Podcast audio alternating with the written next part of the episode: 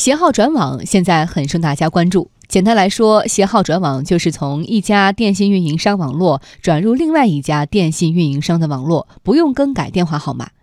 如何让携号转网更好、更充分地落实？近日，携号转网全国推广工作研讨会召开。会议要求，在提升用户服务水平、维护公共竞争秩序、保障用户合法权益等方面深耕细作，促进携号转网健康持续发展。在中国人民大学法学院教授刘俊海看来，本次会议召开释放了三个信号，这对于携号转网有着积极意义。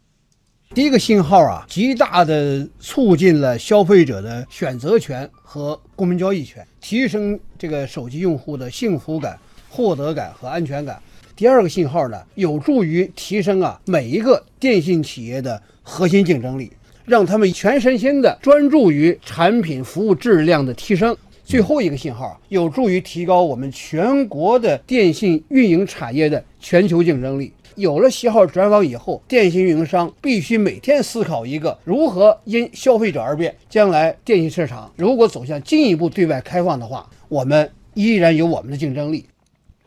如今，围绕携号转网，业内存在一个观点，那就是在网络质量相当的情况下，价格更为便宜的运营商将有可能在市场上胜出。那么，除了降价的利好之外，携号转网能够解决消费者的哪些问题呢？刘俊海说：“携号转网可以有效地确保消费者的知情权、隐私权等。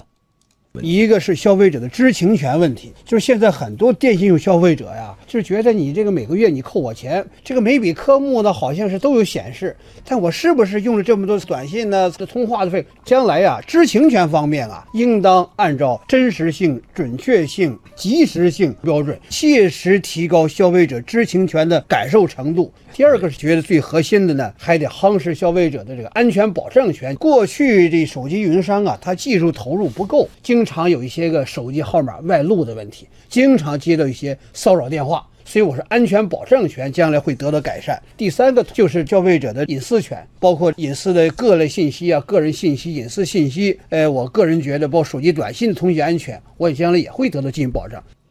今年的政府工作报告中提出，要在全国实行携号转网，规范套餐设置，使降费实实在在，消费者明明白白。目前，想要成功携号转网，必须满足三个条件：一是携号转网的电话卡必须是实名制，必须是本人使用；二是在携号转网之前，消费者必须结束当前运营商的活动。三是携号转网的电话卡不能存在欠费情况，必须缴纳完毕相应的费用方可转网。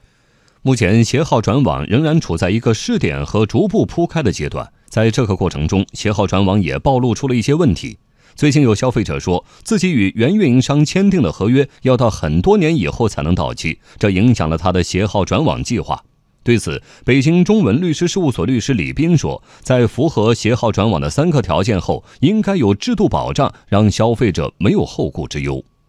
当我选择了另外一家运营商的时候，我要求携号转网，你必须之前的合同据实结算，你必须为我及时的办理相关的转网手续，而且我不会为此承担违约责任。你只有在民事法律关系的安排上有这样的制度保障，他才能够去没有后顾之忧。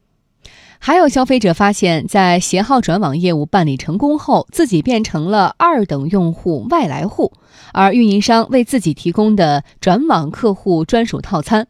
对此，李斌分析，这种捆绑的形式既不合理也不合法。因为首先我有自主选择、公平交易权，既然是一个充分的市场行为，那你针对你原有客户提供的所有套餐都要向我开放，你不能有差别待遇。所以，如果你有差别待遇，意味着你不希望接纳新客户，这是不合理而且不合法的。